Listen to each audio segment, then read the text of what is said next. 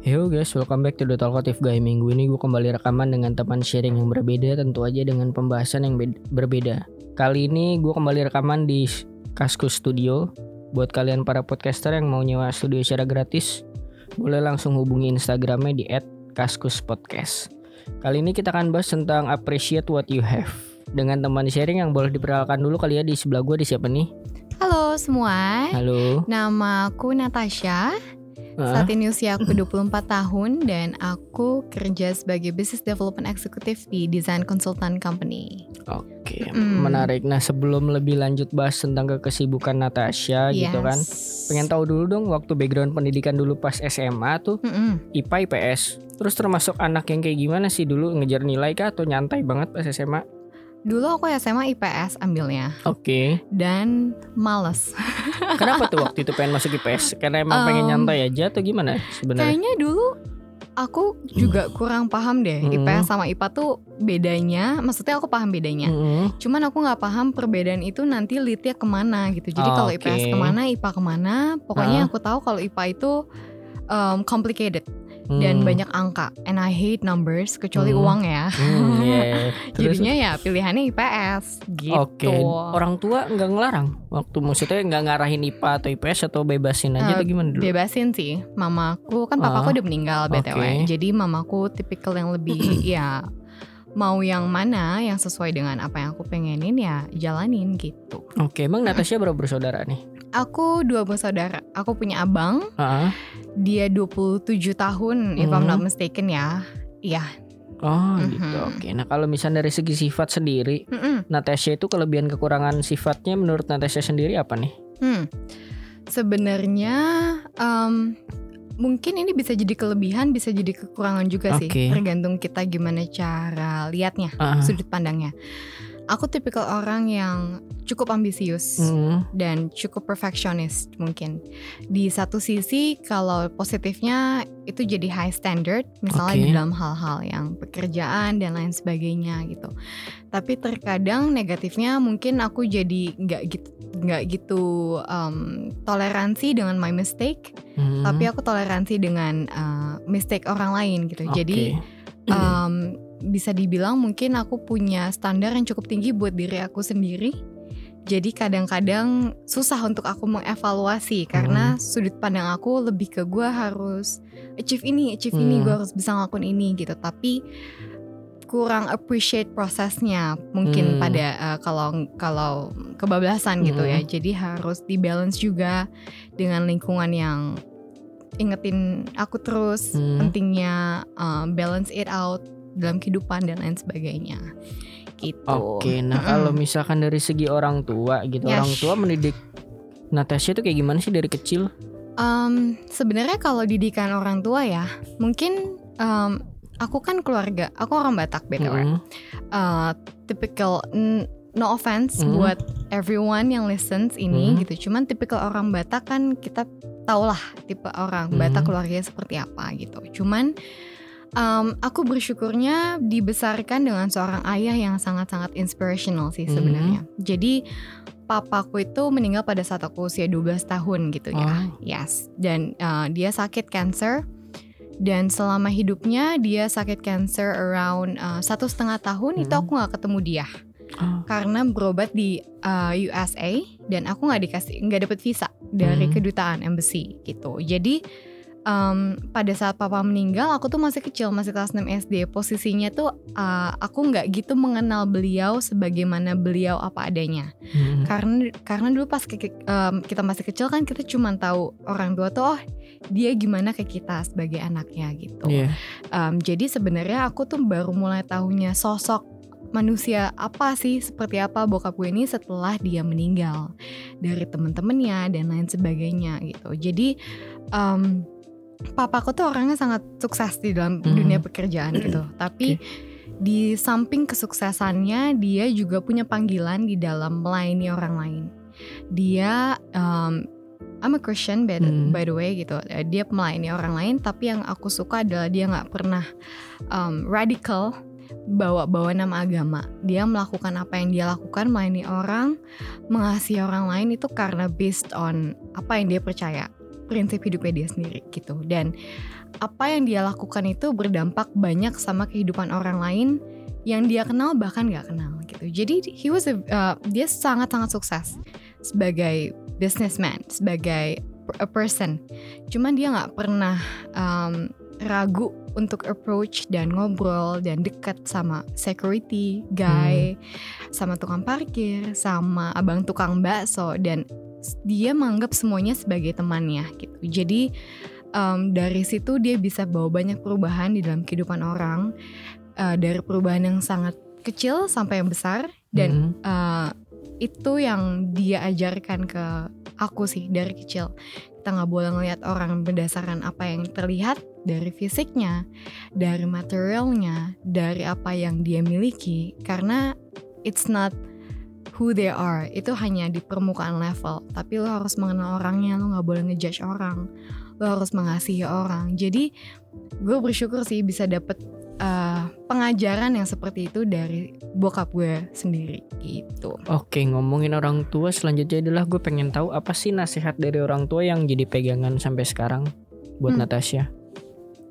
Um, kalau nasihat ya mungkin kalau untuk dari bokap gue gue agak nggak nggak gitu inget ya. hmm. ya karena kan dia meninggal udah lama hmm. dan gue nggak gitu inget our conversations juga udah yeah. pada lupa gitu Cuman um, nyokap gue selalu mengingatkan gue untuk stay humble, untuk tetap rendah hati karena gue yakin dan gue percaya dan gue sadar gue bisa disampai titik ini itu bukan cuman karena kehebatan gue. Okay. Gue sebenarnya nggak layak mendapatkan apa yang gue dapatkan sekarang gitu. Ini semua karena kebaikan Tuhan yang Maha Esa. Jadi gak bisa ada hal yang bisa gue sombongkan gitu jadi apa pun yang terjadi dalam kehidupan gue nyokap gue selalu ngingetin sih maksudnya kamu harus rendah hati karena ini karena Tuhan kamu jangan lupa bersyukur uh, jangan sampai motivasinya salah gitu jadi jangan sampai kita melakukan sesuatu itu karena kita punya motivasi yang um, apa ya gak tulus lah hmm. ibaratnya gitu karena um, ya kita nggak boleh sombong karena apa yang di dunia ini kan juga cuman um, temporary. Iya. Yeah. Yes. Gitu. Oke. Okay. Nah kalau misalkan yang ngomongin tentang kebahagiaan, apa yang buat Natasha bahagia? Hmm, sebenarnya bahagia itu gue percaya satu hal sih kalau kebahagiaan itu datangnya dari pola pikir kita sendiri. Okay. Dari diri kita sendiri. Jadi kalau misalnya kita uh, depend kebahagiaan kita kepada apa yang terjadi di sekeliling kita, kita akan terus menyerap energi dari sekeliling kita.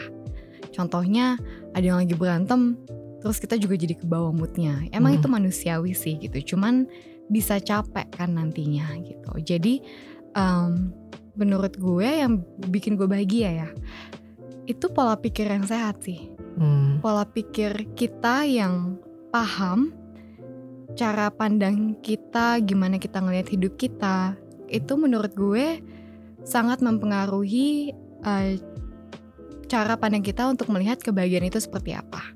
Oke. Okay. Karena ada orang yang naik bajai happy happy aja, tapi ada orang yang naik Alphard masih masih grumpy gitu kan. Yeah. Jadi uh, tergantung orangnya. Dan hmm. gue percaya kebahagiaan itu datang dari dalam diri sendiri.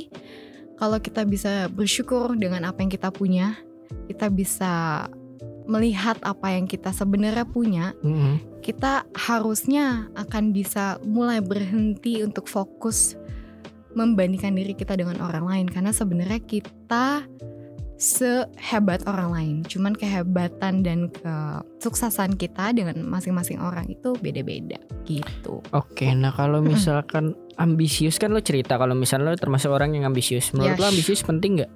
Hmm, menurut gue, buat gue pribadi itu penting. Okay. Karena ke ambisius hmm. itu kayak kayak bensin gitu. Hmm. Kalau nggak ada bensin mobilnya nggak bisa jalan kan. Hmm. Walaupun mobilnya mau mobil yang tahun 90-an yeah. yang masih very bad gitu sampai yang mobil semewah apa pun selama nggak ada bensin mobilnya nggak akan bisa jalan. Cuman level ambisius sampai mananya itu hmm. tergantung orangnya. Karena hmm. semua orang tuh punya prioritas yang beda-beda. Yeah. Ya kan? Ada orang yang orientasinya sama career. Kalau kayak gitu ya pastinya dia akan ambisius untuk jenjang careernya gitu. Ada orang yang orientasinya yang penting gue pengen uh, misal lulus kuliah, pengen nikah cepet, and then berarti dia nggak gitu kejar uh, careernya. Ya nggak ada yang salah. Itu semua prioritas kita tuh menentukan tingkat ambisius kita di aspek hidup kita masing-masing menurut gue. Oke. Nah, kalau ngomongin up and down moment kan pasti kan kita pernah ngalamin ya up and Iya. down gitu kan. Kalau di flashback waktu itu cerita dong eh, satu momen yang bikin ah, yang lo pas flashback itu kayak lo senang banget up banget lah gitu kan Mm-mm. pas kapan dan apa atau dan di flashback lagi ke masa downnya lo salah satu momen terdown lo yang bisa lo cerita apa dan kapan Hmm.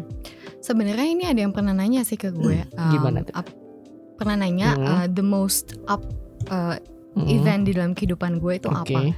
Dan se- sejujurnya gue Hmm. nggak tahu jawabannya karena iya bingung gak sih? Jadi menurut gue nggak ada gitu di dalam kehidupan gue yang um, atau mungkin gue nggak ngeh ya. Mm-mm. Nggak ada satu event yang bam bikin aku tuh tiba-tiba yang paling happy gitu. Mm. Jadi itu semua akumulasi sih Hmm. menurut gue. Cuman um, mungkin kalau ditanya apa yang bikin gue merasa paling energized Iya. kali ya, yang paling happy, yang paling nyaman sama Hmm. diri gue.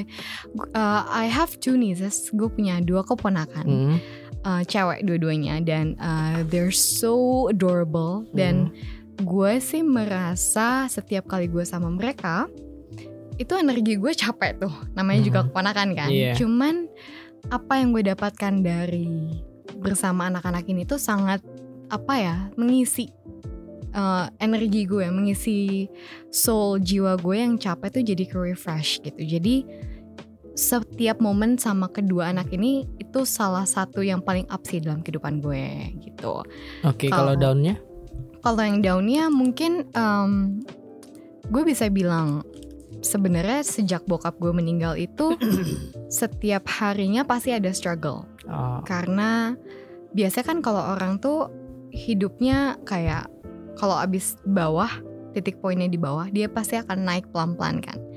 Kalau gue tuh ngerasa enggak. Jadi dari bokap gue meninggal itu malah makin turun hidupnya.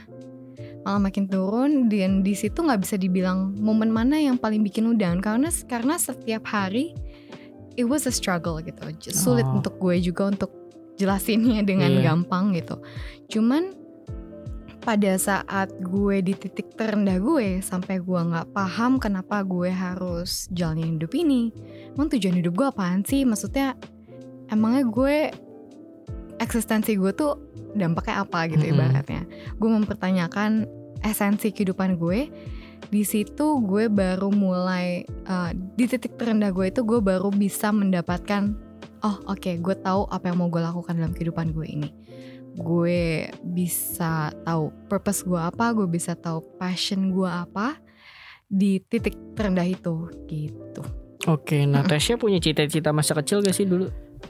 Punya tapi cita-cita masa kecilnya tuh yang Apa? yang tiap hari berubah gitu lo tau gak sih lo Oh, yang oke. jadi dokter besok jadi Hmm. polisi Oke, oke. nggak jelas Nah, kalau misalnya berkaitan dengan cita-cita kan berarti kan kalau misalnya tadi sering berubah- berubah-berubah. Nah, tadi kan lo cerita juga lo sudah tahu kayak misalnya life purpose lo apa segala macam. Nah, itu yes kalau udah tahu tuh apa tujuannya dan dari umur kapan sebenarnya Hmm. sudah bisa kayak gitu. oke ini mungkin a living testimony juga kali ya Iya, gimana? gue bersyukur banget gue itu punya satu tante Oke. she's an amazing woman dan dia adalah satu-satunya orang yang dari gue kecil banget dia langsung udah tanya ke gue dan ingetin gue untuk Tasya purpose hidup kamu tuh tujuan hidup kamu apa Mm-mm. visi hidup kamu tuh apa Um, dan gue sadar ini agak-agak langka ya karena Hmm. biasanya temen-temen gue juga jarang dikasih tahu sama keluarganya kayak gitu gitu tapi pas dulu gue kecil gue juga nggak nggak peduli gitu. Menurut gue itu ya kayak omong kosong basa-basi. Tapi pas gue mulai SMP SMA tuh gue mulai kepikiran. Maksudnya karena dia ingetin terus juga tante gue juga uh, consistently ngomong ke gue uh, tujuan hidup kamu apa? Kamu harus doain karena yang tahu tujuan hidup kamu adalah yang ciptain kamu. Ibaratnya kan gitu ya. Hmm, Iya. jadi pas SMP SMA gue mulai mulai mempertanyakan gitu. Iya ya gue pasti ada purpose-nya ya juga make sense gitu emang gue harus apa akhirnya gue mulai doa dan um, gue itu struggle yang paling lowest pointnya di dalam kehidupan gue mungkin sekitar SMA. Mhm. Yang tadi gue bilang Iya. pas di titik terendah itulah gue bisa menemukan oh oke gue mau jadi orang seperti ini, purpose gue pengen kayak gini dan um, sekitar SMA sih jadinya. Hmm. Jadi ibaratnya Tuhan itu ngejawab doa gue yang sama ini gue tanya tujuan hidup gue apa itu prosesnya nggak gampang untuk dapetinnya. Lo harus dibentuk dulu, dipoles dulu, lo Hmm. harus ng- ngalamin struggles dulu supaya lo bisa diubahin dulu cara pandangnya. Gitu. Dan waktu tiap orang untuk nemuin tujuan hidupnya beda-beda kali ya. Beda-beda banget yes. Makanya appreciate your process dan lo nggak bisa compare diri lo dengan orang lain gitu. Oke, nah berarti tujuan hidupnya Natasha apa nih setelah lo berusaha ketemu tadi? Gimana? Sebenarnya gue passionate banget Ah. sama human development. Oke. Gak tau kenapa ya. Mungkin dulu karena gue merasa ah, hidup eh, pas gue di titik terendah ya, gue tuh ngerasa yang, aduh kayaknya hidup gue tuh nggak ada harganya, paham gak sih? Ah iya iya. Hidup gue nggak ada artinya. Gue sampai udah mau nyerah juga, maksudnya gak gampang pada saat itu gitu. Cuman karena gue pernah di titik terendah dan di titik ter, ter- darkest Mhm. point gitu ya. Kayaknya gue sekarang tuh jadi dan sekarang gue udah balik lagi gitu bounce back. Gue jadi paham bahwa hidup lo itu berharga karena lo punya nilai. You are precious, you are unique, you are gifted. Dan gue tuh jadi suka gemes gitu loh, tau gak sih Mhm. kalau misalnya ketemu someone yang menurut gue nih dia talented banget. Cuman kita sering kan ya ketemu orang yang misalnya menurut kita ini orang bakat banget, Hmm, pinter banget, tapi pas kita ajak dia ngobrol, ternyata cara pandang dirinya terhadap dirinya sendiri, hmm, dia nggak dia nggak notice talentanya dia Iya. karena misalnya dia terlalu fokus sama orang lain, dia terlalu fokus sama masalah hidupnya, dan gue kayak, aduh sayang banget karena menurut gue kalau potensi semua orang bisa dimaksimalkan, the world would be a better place sih. Hmm. Yes. Iya bener sih. Yep. Nah kalau misalkan apa sih yang paling ditakutin Tasya dalam hidup? takut ya.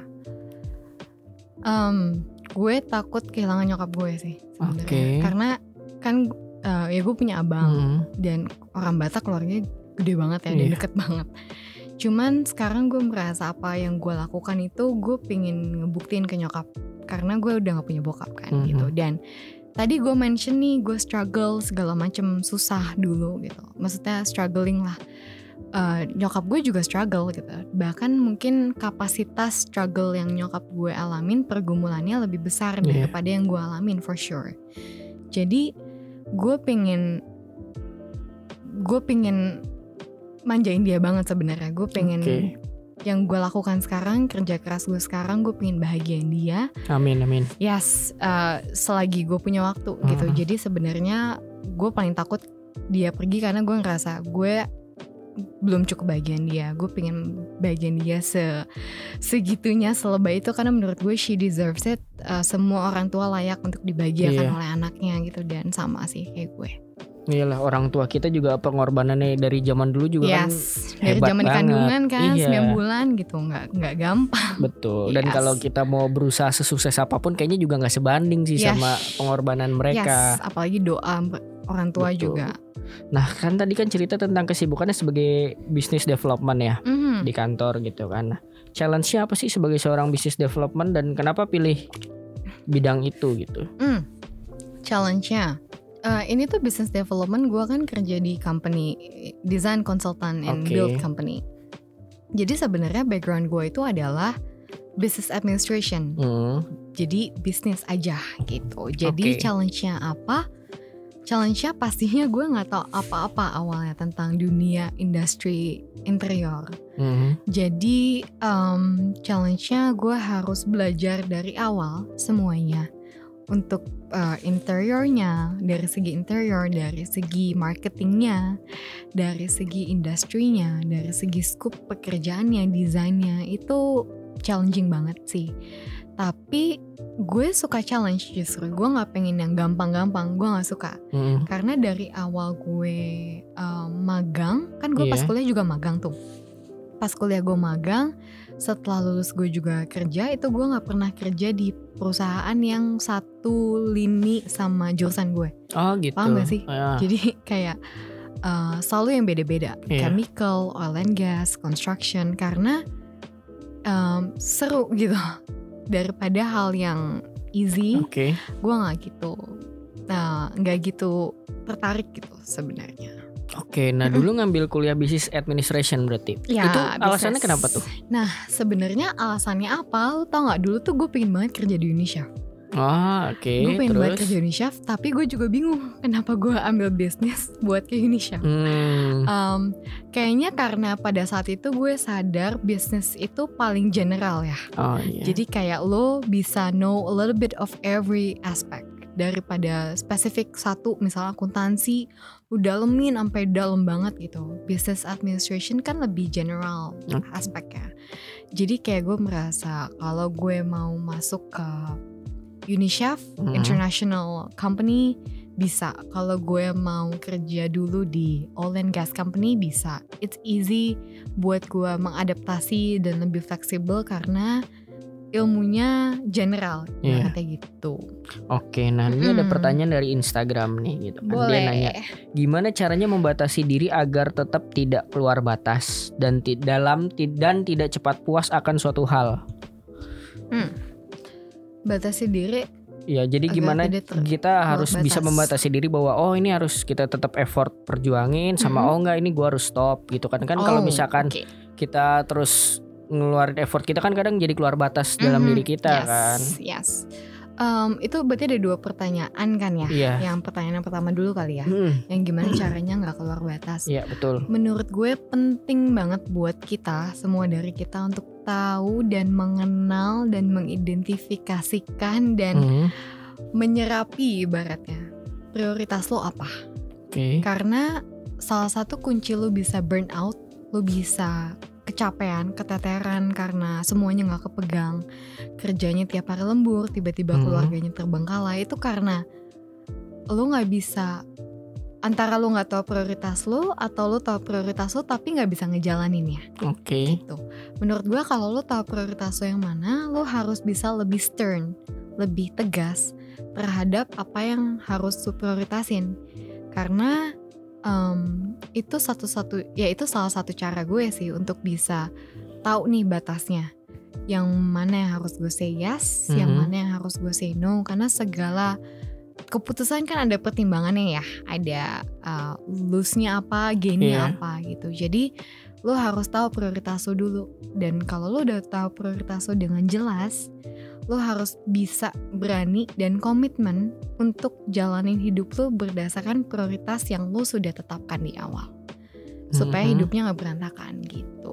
Oke, yang kedua tadi gimana agar Yang kita kedua tadi tidak apa gue lupa. tidak cepat puas akan suatu hal? Oh oke, agar kita nggak cepat puas akan suatu hal. Sebenarnya ini tricky ya, Hmm. antara lo bisa jadi greedy atau lo Ah, bisa jadi dia. belajar terus gitu. Jadi menurut gue harus di balancing sih, sama kayak yin and yang. Mhm. Lo harus bisa balancing antara um, lo tetap haus akan belajar hal yang Mhm. baru dan di satu sisi yang lain lo tetap juga harus bersyukur dengan apa yang ada. Karena menurut gue terkadang lo tuh bisa karena lo bisa terlalu uh, haus banget nih lo pengen belajar ini, ambisius sorry Iya. ambisius pengen belajar ini, mencapai ini segala macam dan kebablasan jadi burnout itu bisa terjadi kalau lu fokusnya sama ambisi lu doang tanpa mengapresiasi apa yang lu punya. Tapi kalau lu mengapresiasi apa yang lu punya doang, lu juga nggak akan maju-maju gitu loh. Jadi Oke. lu harus bisa menggabungkan kedua aspek yang saling uh, di opposite ini jadi satu dan harus bisa balance kayak yin and yang Hmm. gitu gitu Oke, Menurut nah lu sih. pernah gak sih ngalami burnout? Kalau misalnya pernah gimana tuh problem solvingnya? Me time kah atau ngapain tuh? pernah pasti Oke.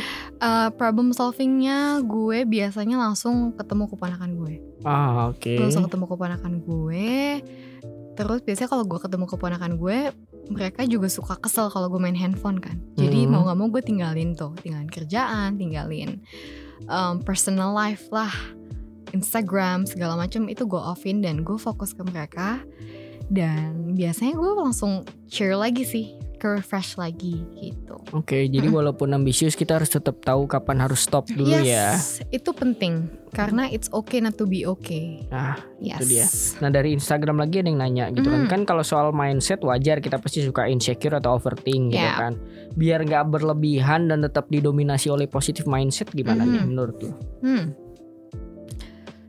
Biar nggak berlebihan dan didominasi Ya positive tetap mindset. positif mindsetnya tetap menguasai Oke. dalam diri lo gitu. Ada Sebenarnya gue percaya satu hukum alam sih. gimana? Input sama dengan output. Oke.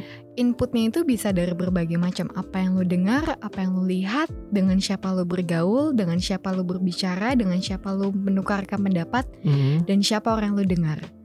Semua hal ini itu mempengaruhi apa yang uh, lo percaya, Mhm. prinsip hidup lo, cara pandang lo. Nantinya itu akan mempengaruhi juga output lo ke orang lain. Jadi itu Oke. kayak cycle. Mhm.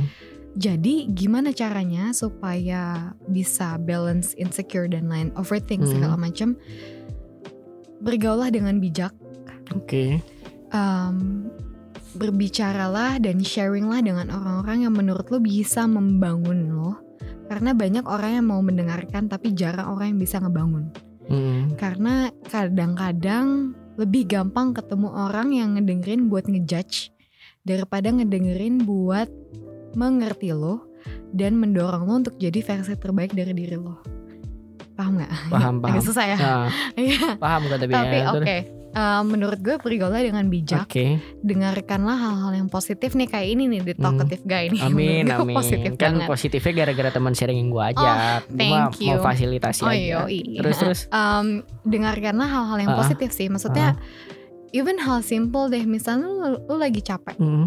lu lagi capek. Manusia itu kan gampang banget ke bawah ya energinya. Betul. Lu lagi capek, terus lu ngelihat Instagram biasanya. Kita kan gitu. Mhm. Terus kita eh, ngelihat eh, post gosip Iya. yang negatif, yang toxic. Pasti yang ada lu makin kayak ih. Gila nih orang, paham gak sih? Mhm. Tapi kalau lu misalnya ketemu quotes yang bikin lu jadi oh iya positif lagi, itu pasti langsung nge switch Iya. your mental. Maksudnya it's that simple. Apa yang lu lihat, apa yang lu baca, apa yang lu dengar, dengan siapa lu berbicara, semua hal itu mempengaruhi pola pikir lo. Jadi choose wisely aja. Oke, tapi Hmm. kalau udah ada orang yang ada di lingkungan yang toksik Hmm. secara real gitu, maksudnya lingkungan Yes. kerja apa kayak Mm-mm. gimana? Lo ada tips gak sih supaya dia berani gitu untuk cut off atau kayak gimana gitu kan? Bahaya tuh. Pasti ada. Karena menurut gue toxic environment itu ada di mana-mana sih. Iya, betul. gue juga ada kok toxic Ah, environment itu gitu. Um, gue punya prinsip sih. Ah. Kalau gue itu membatasi yang mana yang inner circle gue, Oke. yang mana yang outer circle gue. Oh, Jadi ibaratnya inner circle itu tempat di mana lu dikasih makan, lu di-influence sama orang lain. Outer circle ya misalnya kalau lu punya toxic environment, working lah apa segala Iya. macem, ya lu nggak bisa ngapa-ngapain dong. Karena Hmm. kalau lu ketemu orang yang toxic, lu kabur itu kan juga iya apalagi kan Juga- tiap hari kerja gitu kan Hmm, ketemu Iya, gitu kan. itu kan juga nggak nggak nggak nggak wise gitu ya. Hmm. Maksudnya itu bikin lu juga, juga jadi pindah-pindah kantor, Iya. nggak bersyukur dengan apa yang lu punya gitu. Menurut gue bisa diatasin selama lo masih tahu itu belum mencapai limit lo kok. Wah. Limit lo, lo harus kenal limit lo dulu. Eh, dan kalau gue itu yang tadi gue bagi eh, circle gue dan menurut gue circle gue itu paling penting inner circle. Inner circle itu orang-orang yang gue tanya pendapat tentang sesuatu hal dan em, jawaban mereka gue dengerin, gue gue resapin, paham Oke. kan? Eh, jadinya I choose wisely yang di situ. Kalau yang outer circle-nya ya lu mau ketemu orang macam apa kan lu nggak bisa kendaliin. Iya, Itu kan betul. out of your control. Cuman kalau lu bisa mengendalikan inner circle lo dengan wisely, harusnya lu nggak akan kebuang-kebuang energinya buat deal with toxic environment. Mungkin capek, tapi lo akan tetap bisa manage kok. Karena lo tetap bisa dapet asupan Hmm. yang positif. Oke. Yes. Jadi jangan dihindari juga kayak gitu ya kan maksudnya ya sewajarnya aja. Sewajarnya. Karena kalau semuanya dihindarin, terus sekarang banyak orang toxic, kita menyendiri dong di Iya, gua gitu. Betul betul. Ya nggak bisa juga kan kita makhluk sosial iya, kan. makanya. Oke, nah positive mindset itu gimana sih? Kalau misalkan kita lagi ada pressure Mhm. kerjaan atau lagi ada masalah gitu, Yes. gimana cara positive mindset lo? positive mindset. Sebenarnya buat tiap orang beda-beda ya Ah. positive mindset. Cuman buat gue itu em, gue tipikal orang yang melihat orang kondisi orang sekarang Hmm. itu nggak sebagai pola pa- eh, pola pikir atau pandangan nilai pandangan gue mutlak. Oke. Mungkin agak susah. Contohnya, em, gue ketemu sama temennya temen gue yang ini katanya dia tukang mabok Hmm. segala macem lah em, nakal cewek segala macem Em, mungkin orang pada umumnya akan ngeliat oh dia nakal nih dia eh, nakal banget sih bejat banget nggak tahu hidupnya mau ngapain dan stop sampai di situ. Dijudge dicap. Ini orangnya nakal segala macem. Tapi gue tuh nggak melihat manusia dari kayak gitu. Cara Hmm. pandang gue tuh agak beda emang. Eh, dan I notice juga agak beda dari yang lain. Menurut gue setiap orang sampai di titik sekarang itu punya cerita. Cerita masa lalu. Jadi gue bisa bilang nggak kalau apa yang eh, misalnya dia mabok Hmm. terus terusan narkoba Hmm. Eh, free sex segala macam gue bisa bilang apa yang dilakukan salah nggak salah mungkin Mm-mm. cuman bukan berarti dia orang yang tidak baik paham gak sih lo Mm-mm. karena sometimes people are lost nggak kita nggak tahu ya apa yang benar-benar melatar belakangi sampai kayak gitu Exactly, ya. Yes, jadi itu yang membuat mungkin bukan positive mindset ya, cuman Mhm. itu yang membuat gue pada saat gue ketemu orang yang toxic Hmm. atau ketemu orang yang mungkin nyebelin atau sikapnya kayak apa, Hmm. Gue nggak gampang sakit hati, paham nggak? Hmm, nggak gampang Jadi- ngebenci juga Hmm. ya. I hope so ya. Ah. Kayak karena gue lebih kepo, eh, pengen tahu ini orang kenapa sih bisa sampai di titik Ah. sekarang? Karena menurut gue pasti ada akarnya. Kalau akarnya bisa di fix, bisa diselesain masalahnya, itu dia bisa belum bisa berkembang jadi orang yang jauh lebih baik daripada dia sekarang gitu.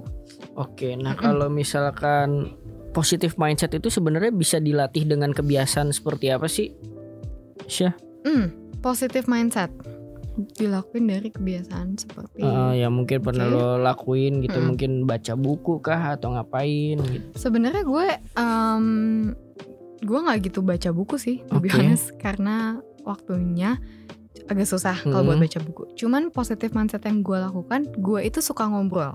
Oh, Jadi em, misalnya nih gue udah capek, gue udah capek banget kerja, eh, terus gue juga jalanin personal project gue di samping pekerjaan Hmm. gue lakuin, gue udah burn out. Itu biasanya gue akan ajak ketemu orang-orang yang di inner circle gue Hmm. terus ngobrol.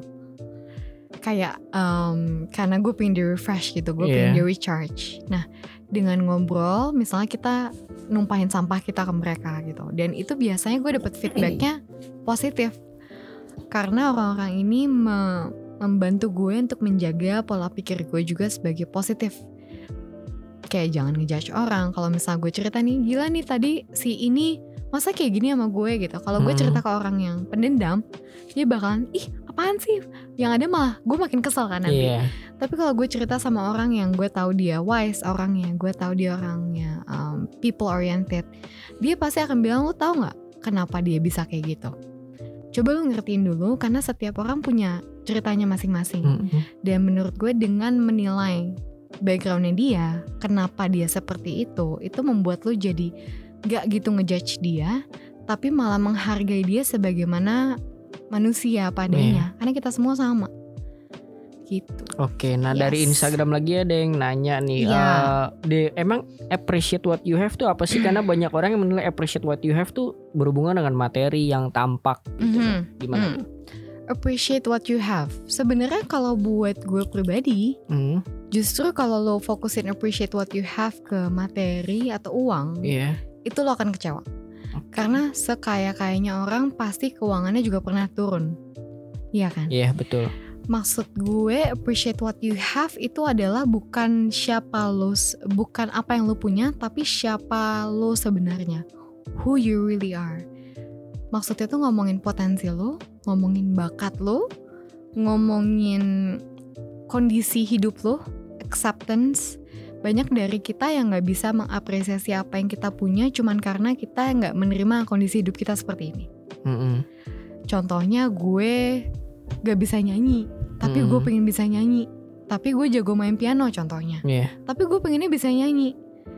lu kebayang nggak gue menjalani hidup gue 20 tahun gak bersyukur dengan talenta gue 20 Ah. tahun kebuang waktunya so much time yang bisa gue pakai untuk explore my talent ngelakuin hal yang lebih baik dari bakat yang gue punya cuman karena gue compare diri gue ke orang lain karena menurut gue orang lain lebih baik daripada gue nah itu menurut gue bisa jadi ngebuang-buang waktu kita di dalam kehidupan kita gitu. Jadi appreciate what you have itu maksud gue adalah lebih ke siapa diri lu sebenarnya.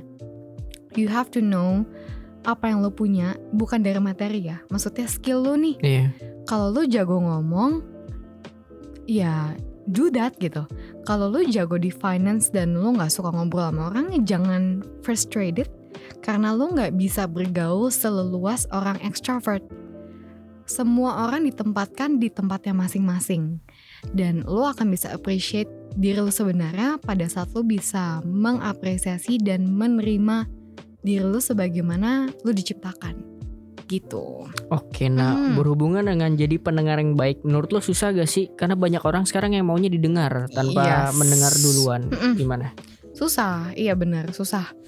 Cuman Penting nggak? Maksudnya seberapa penting nih buat ngaruh ke positive mindset Mhm. atau yang lain-lain Penting. gitu? itu menurut gue pendengaran baik itu paling penting karena menurut gue gini ya kalau di dalam satu company yang paling jajaran yang paling depannya itu misalnya bank nih Mhm. yang paling depan itu sama customer itu kan customer service Iya. ibaratnya ngomong human development jajaran yang paling depan itu adalah pendengar yang baik atau enggak lo gimana mau gain someone's trust kalau pada saat orang itu cerita gue lagi terpuruk gue lagi broken gue lagi abis ngelakuin hal yang harusnya nggak gue lakuin terus lo malah ngejudge karena lo uh, me- mendengar untuk menjawab Paham nggak? Hmm, Lo iya, iya. Gak semua hal yang ada di otak lo harus lo ucapin. Hmm. Dan menurut gue lebih penting uh, penting untuk jadi benar, tapi lebih penting untuk be kind. Lebih penting untuk menjadi pengertian. Lebih penting untuk punya compassion. Jadi gue belajar untuk dan susah juga kok buat gue karena gue suka Hmm. ngomong. Mhm. Jadi kadang-kadang dulu pas gue awal-awal masih practice, Mhm. gue harus hold myself back. Gue nggak boleh komen. Gue nggak boleh komen karena kalau lu komen, lu menyuarakan apa yang ada di pikiran lo, Mhm. lu akan jadi pendengar yang judging. Iya Mhm. kan? Iya, iya benar. Nah, kita harus belajar supaya kita bisa jadi bisa listen to understand, bukan listen to reply. Karena kalau lo udah bisa understand orang lain, orang lain tuh udah bisa nyaman sama lo, lo nggak pernah tahu dampak apa yang bisa lo bawa ke dalam hidupnya. Dan nanti dampak yang lo bawa ke hidupnya, nanti orang itu akan ngelakuin lagi ke orang lain. Ah. Jadi kayak siklus gitu. Mhm. Dan itu semua bisa dimulai dengan hal yang simpel, cuma jadi pendengar yang baik. Oke, nah gimana cara lo maksimalin potensi dalam diri lo? Ada yang bisa di-share gak tips-tipsnya gitu Yes. barangkali bisa diikutin. Mm-mm, bisa sih sebenarnya em, memaksimalkan potensi. Lo Mhm. harus tahu dulu potensi lo di mana. Oke. Itu udah pasti. Apa yang mau dimaksimalin kalau Hmm. kita juga nggak tahu potensi kita apa. Mhm. Cara taunya gimana? Karena kadang-kadang kan kita nggak bisa melihat diri kita Iya. sendiri. Dulu gue dikasih tahu sama salah satu teman gue yang orangnya se open minded itu dan se bright itu, dia bilang uh, dan dia dia orang yang kayaknya tahu mau ngelakuin apa dalam hidupnya. Dan waktu Oke. itu gue masih bingung. Jadi gue nanya, oh gimana taunya? Dia bilang gue nanya ke orang. Setiap gue ketemu orang gue nanya, do you know what you wanna do in your life? Lo tau gak sih? Lo mau ngapain dalam hidup ini? Um, dan cerita-cerita orang yang berbeda itu akan menginspirasi lo untuk dan Ah, iya. membentuk pola pikir lo, cara pandang lo untuk melihat hidup lo sendiri tuh gimana. Jadi selain lo harus mengenal potensi lo juga dari diri lo, menurut gue penting dan gak apa-apa kok untuk tanya ke orang-orang yang ada di sekitar lo, kayak keluarga lo, temen dekat, misalnya komunitas lo. Eh menurut lo, gue bagusnya di mana sih? Mhm. Menurut lo apa yang harus gue uh, asah lagi sih? Menurut lo bakat gue di mana? Karena gak salah dan gak apa-apa kok untuk tanya pendapat orang buat membangun diri kita. Tapi uh, itu harus dimulai dari diri kita. Jadi hal simple yang bisa lo lakuin adalah lo bisa tulis di kertas Mhm. atau mungkin di notes strength weakness lo apa. Oke. Strength weakness lo apa? Kayak kayak kita mau pikirin strategi gitu loh dalam Hmm. bisnis. Strength pointnya apa, weakness pointnya apa, dan itu pasti membuat lo jadi berpikir strength gue apa ya? Jadi flashback lah ya, Yes. inget-inget lagi. Lu jadi macam. mengenal diri lu sendiri. Mm-mm. Karena terkadang kita lebih sibuk mengenal orang lain sampai kita nggak mengenal diri kita Iya, sendiri. benar. Dan itu sayang karena lu gimana lu memaksimalkan apa yang ada dari diri lu kalau lu bahkan nggak tahu siapa diri lu sebenarnya. Gitu. Oke, nah kan sekarang akses untuk ilmu, untuk belajar lebih gampang lah ya dengan Yes. ada internet segala Mhm, macam. Nah, menurut betul. lo hal apa aja sih yang buat beberapa anak muda tetap dengan akses yang segitu banyak tapi tetap dia di situ-situ aja? Hmm. Mungkin kalau akses, kalau ngomongin aksesnya begitu banyak tapi dia di situ-situ aja, berarti ini ngomongin anak mudanya tidak tertarik dengan hal yang harusnya dia tertarik lebih lagi. Iya. Misalnya ada online shop sama ada motivator. Mm-mm, Orang lebih uh, tertariknya sama ngelihat Instagramnya online shop, mm-mm. ya kan? Em, menurut gue itu bisa disebabkan dari berbagai macam faktor sih. Ah. Karena sebenarnya manusia itu uh, punya apa ya natural instingnya itu untuk jadi kepo, Ah, untuk iya. tertarik akan satu hal yang menurut dia itu menarik untuk dipelajari, menarik untuk dikenal. Mm-mm. Kalau misalnya eh, platform-platform atau hal-hal lain gitu yang positif itu masih kurang daya tariknya, mungkin bisa dikembangkan lagi dari segi packagingnya. Maksud gue adalah ngomongin misalnya Instagram, ini kan zaman sekarang udah online ya Iya. dibikin lebih menarik, dibikin lebih um, apa ya approachable, jangan jangan jauh sama orang, jangan Hmm. jauh sama sama reader, jangan jauh sama public karena apalagi kalau ngomongin human development Iya. atau misalnya podcast kayak gini Ah. gitu kan, ini kan ngomongin tentang people, justru harus deket sama people-nya, harus deket sama audiensnya gitu. Jadi karena yang gue lihat kenapa orang seneng banget nih sama online shop sama gosip-gosip itu karena mereka bisa merasa relevan sama itu Oke. paham gak sih kayak Iya. mereka bisa merasa ini ini gue banget nih nah kalau platform-platform yang positif itu masih kurang daya tariknya Mm-mm. ya menurut gue tuh strategi marketing aja Ah, tinggal dikembangkan lebih lagi approachingnya gimana ke anak-anak muda misalnya target audiens lo siapa gimana lo mau approachnya supaya lo lebih deket sama mereka lo lebih didengar sama mereka gitu jadi sahabatnya mereka Oke, nah Yes. sekarang banyak anak muda nih yang takut atau nggak pede dalam memberikan impact ke sekitar. hmm, Menurut lo gimana nih Syah? anak muda yang nggak pede dan takut ya takut gitu kan Hmm. kayak misalnya berbagi sesuatu yang bermanfaat, bermanfaat lewat Instagram aja Iya. kayak aduh nggak deh siapa gua gitu. iya Em, menurut gue sebenarnya ketakutan itu pasti ada dan Hmm, insecurity itu pasti ada the first thing yang lo harus lakukan adalah accept it mm-mm, terima aja dan it's okay kok untuk takut. Tapi lo harus mulai berpikir, kita tuh kan dilahirkan sebagai makhluk sosial ya tadi iya, lo bilang. benar. Makhluk sosial itu kan kita bersinggungan dengan manusia satu sama lain. Iya, Jadi sebenarnya secara alamiah kita tuh harusnya saling menginfluence satu sama lain. Ya gak sih? iya, terlepas background pendidikan lo apa, lo kerja di mana, em, status lo di perusahaan yang lo kerja apa, bukan berarti lo nggak bisa membawa impact ke kehidupan orang lain, mm-mm, paham kan? Iya. Nah, mungkin lo harus mulai lihat aja di mana gue bisa mulai start.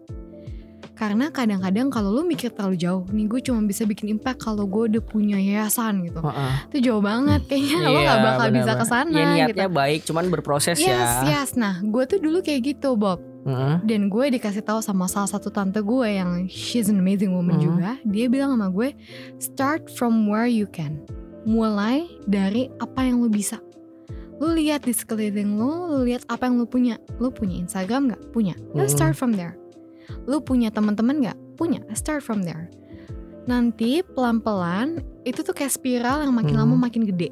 Nanti kapasitas lo akan diperbesar sembari um, pengalaman lo juga akan semakin diperbanyak. Pada saat lo udah bisa setia sama hal yang kecil, lo akan dikasih dengan perkara dan hal yang lebih besar, dijanjikan.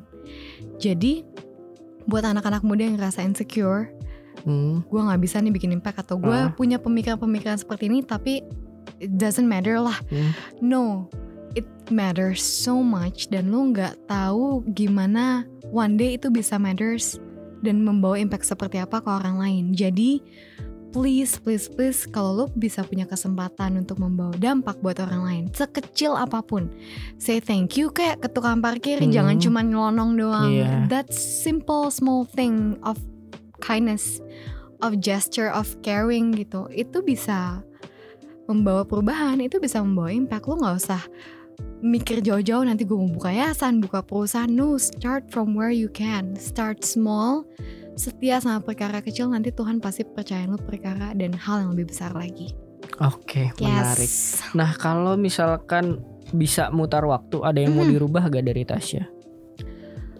cliche Hmm. dan ini tricky sih btw Oh ya? pertanyaannya karena Gimana? di satu sisi gue bersyukur karena Ah. proses hidup gue membawa gue jadi Tasya yang sekarang Iya. tapi kalau mau bisa putar waktu gue mau sih ganti satu hal Apa tuh? Gue itu waktu itu terakhir bokap gue kan di eh, dari Amrik karena gue nggak dapet visa Ah, jadi dia dipindahin ke Singapura mm, dia stay di Singapura kalau nggak salah dua bulanan deh mm. Nah dua bulan itu gue nggak stay di Singapura selama dua bulan karena kan gue sekolah. Jadi gue cuman weekend ke sana Oke. dan itu cuma dua kali. Jadi dalam dua bulan dua kali ke sana. Jadi weekend itu tiga hari let's say tiga kali dua enam hari gue dapat enam hari untuk menebus dua tahun yang udah Hmm. sekitar satu setengah tahun yang gue nggak ketemu sama bokap gue. Jadi kalau bisa gue mutar waktu, gue pastinya mau every weekend sih ke sana. Ah, oke. Itu. Lebih banyak quality time sama almarhum bokap ya. Yes, that's it. Oke. Nah, yang terakhir nih ada Hmm. hal yang mau ditambahin apa enggak? Kalau misalnya ada boleh ceritain. Kalau misalnya nggak ada, apa nih planning dalam setahun dua tahun ke depannya Tasya? Hmm, ada hal yang mau ditambahin atau enggak? Um, mungkin gue cuma mau bilang aja sih Hmm. buat semua yang denger ini kalau you matter, Hmm. you are important, Hmm. you are precious just the way you are, you are unique. Jadi um, jangan sia-siakan hidup lo. Lihat apa yang lo punya, lihat apa yang lo punya di tangan lo. Dan syukurin itu, appreciate itu, dan kembangkan itu karena itu tanggung jawab lo untuk menjalani hidup lo Mm-mm. semaksimal mungkin. Dan kadang kita suka ngerasa, mikir gak sih kadang-kadang tuh kita suka, misalnya lo tahu nih talent lo di mana, Mm-mm. tapi lingkungan lo atau keluarga lo nggak nge-support. Oh iya. Paham gak sih? Hmm. Kayak gimana gue mau appreciate kalau keluarga gue nggak support. Lo harus paham kalau itu tanggung jawab lo untuk memenuhi panggilan hidup lo. Itu bukan tanggung jawab orang lain kok. Iya. Jadi uh, jangan sia-siain hidup lo karena lo berharga. Lo bisa membawa perubahan dan dampak yang segitu besarnya kalau lo mau ngambil kesempatan itu. Oke, itu buat gue mau tambahin itu. buat planning satu dua tahun ke depan apa Hmm. nih, Tasya? Planning gue satu tahun ke depan, satu dua tahun ke depan Mm-mm. yang pasti gue pengen tetap kerja sih. Oh, tetap Wow. di bidang yang sekarang kah atau mau coba bidang yang lain sebenarnya? Gue takut bos gue denger. Oh, gitu.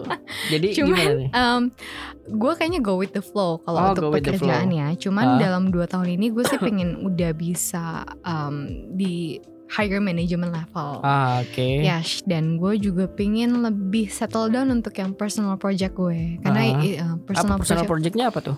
itu tentang human development juga Ah, gimana actually. tuh? Apa Jadi uh, tentang mental uh, awareness Ah, menurut kita itu jadi gue nggak sendiri sih gue Ah. I have two partners juga gitu Ah. dan masing-masing dari my partners ini juga punya cerita di bidang ini. That's why Hmm. kita tiga-tiganya terpanggil untuk melakukan ini. Jadi menurut kita itu yang kayak tadi gue bilang sih sebenarnya visi kita sama. Lo tuh punya potensi lo Hmm. punya bakat lo punya purpose. Dan jangan disia-siain. Tapi sayangnya rata-rata kita nggak bisa nggak bisa memaksimalkan apa yang kita punya, potensi yang kita punya, karena kita nggak punya support system yang harusnya positif. hmm, Misalnya keluarga yang toxic, kan ada banyak iya. keluarga yang bokap nyokapnya abusive. Lu gimana mau positif? Kalau misalnya lingkungan keluarga lu kayak gitu gitu. Jadi di situ kita lihat ada problem. uh, salah satu hal yang menghambat orang untuk menjalani hidupnya dengan maksimal Hmm. adalah kurangnya lack of um, support system yang sehat. That's why kita pingin gali itu Hmm. uh, supaya orang bisa develop, orang bisa dibangun dengan potensinya seperti bagaimana dia diciptakan dan hidupnya jadi nggak sia-sia. Ah, bentuknya apa tuh nanti kayak seminar kah, training atau apa tuh? Apa Ada. belum kepikiran? Oh udah, udah Ah, dong. ah. jadi uh, itu ada online dan offline Oh platformnya. gitu. Oke. Offline itu kita mau bikin kayak semacam group discussion, bukan Ah. group discussion sih. Uh, lu tau gak sih kalau di luar negeri kayak Hmm. suka ada ya semacam group discussion sih, Hmm. misalnya yang sesama sesama drug drug user Oh, atau sesama iya. you, you know, jadi kayak mereka saling kuatin. Kita ngambil konsep itu cuman um, kita pengen orang itu ngerasa it's okay for you not to be okay di sini. Mm-mm. Jadi lu akan di appreciate apa yang lu bilang sebagaimana siapa diri lu dan apa yang lu punya Hmm. dari dalam hati lu, bukan title lu segala Hmm. macam. Jadi kita pengen orang itu bisa ke develop Hmm. dari online dan offline platform gitu. Online-nya ada Instagram, Hmm. offline-nya tapi itu masih digarap. Hmm. Eh, ini masih kayak dalam fase Eh, belum launching lah ya. Apa iya, udah? masih pre-teaser. Oh, kita kira-kira masih nggak kapan tuh? Em, Tahun ini. tahun ini Tahun ini pasti. pasti. harusnya sih kemarin Ah. cuman karena satu dan lain hal Ah. kita better delay dulu karena Oh, prioritasnya gitu. tetap diri kita juga kan gitu offline platformnya hopefully kalau Tuhan kasih kesempatan sih tahun ini juga Amin, karena amin. karena offline-nya lebih real kan kita bisa Hmm. interact sama orang Iya. tuh pas ketemu nih kayak Hmm. gini Ya. itu doain aja ya Amin, amin. Yes. Ya semoga nanti bisa kolaborasi berbagi Yes. manfaat lainnya Yeah, kan, gitu kan kalau to. sudah launching gitu yes kan. Terakhir promote dulu dong Instagramnya Tasya. oh iya sebenarnya gue nggak gue lupa Instagram gue ini tuh? agak susah gitu Instagram gue itu Heeh, namanya ya Iya. you guys can follow it's called Sutasha Heeh. S U T A S H triple A Oke. jadi sebenarnya nama gue Tasha Mm-mm. cuman keluarga gue tuh manggil keluarga besar dari nyokap gue tuh semuanya manggilnya Su awalnya Hmm. jadi kalau lu Bobby nih misalnya lu di keluarga gue lu bakal banget Su Bobby Oh gitu. Itu Jadi- emang tradisi keluarga aja gitu apa gimana? nggak Apa? tahu kayaknya dulu pas gue kecil om gue tuh kayak awalnya dulu kalau nggak salah ada mobil Subaru Oh. Terus? terus kayaknya om gue apa gue nggak juga nggak paham Ah. asal usulan dari mana tiba-tiba pas gue besar itu gue dipanggil Sutasha Hmm. semua keluarga gue juga awalnya dipanggil Su Hmm. jadi kayak oh ya udah Instagram gue kan kalau Tasya udah pada banyak yang Iya. ngambil tuh pas Sutasha belum ada jadi Ah udah. gitu. Oke menarik Yes. menarik. Nah thank you ini Tasya udah mau sharing bareng Talkative Guy My gitu pleasure, kan. Ya semoga yes. yang dicita-citakan kesampaian dan Amin. bermanfaat ya obrolan kita Amin, kali ini. yes. Jadi kalau ada yang jelek-jelek ya dicukup tahu aja kalian gitu kan. Jangan ditiru. Kalau misalnya yang baik-baik ya bisa ditiru kan bagi Amin kalian. yes Thank you guys yang udah dengerin episode kali ini. Sampai ketemu minggu depan. Bye bye. bye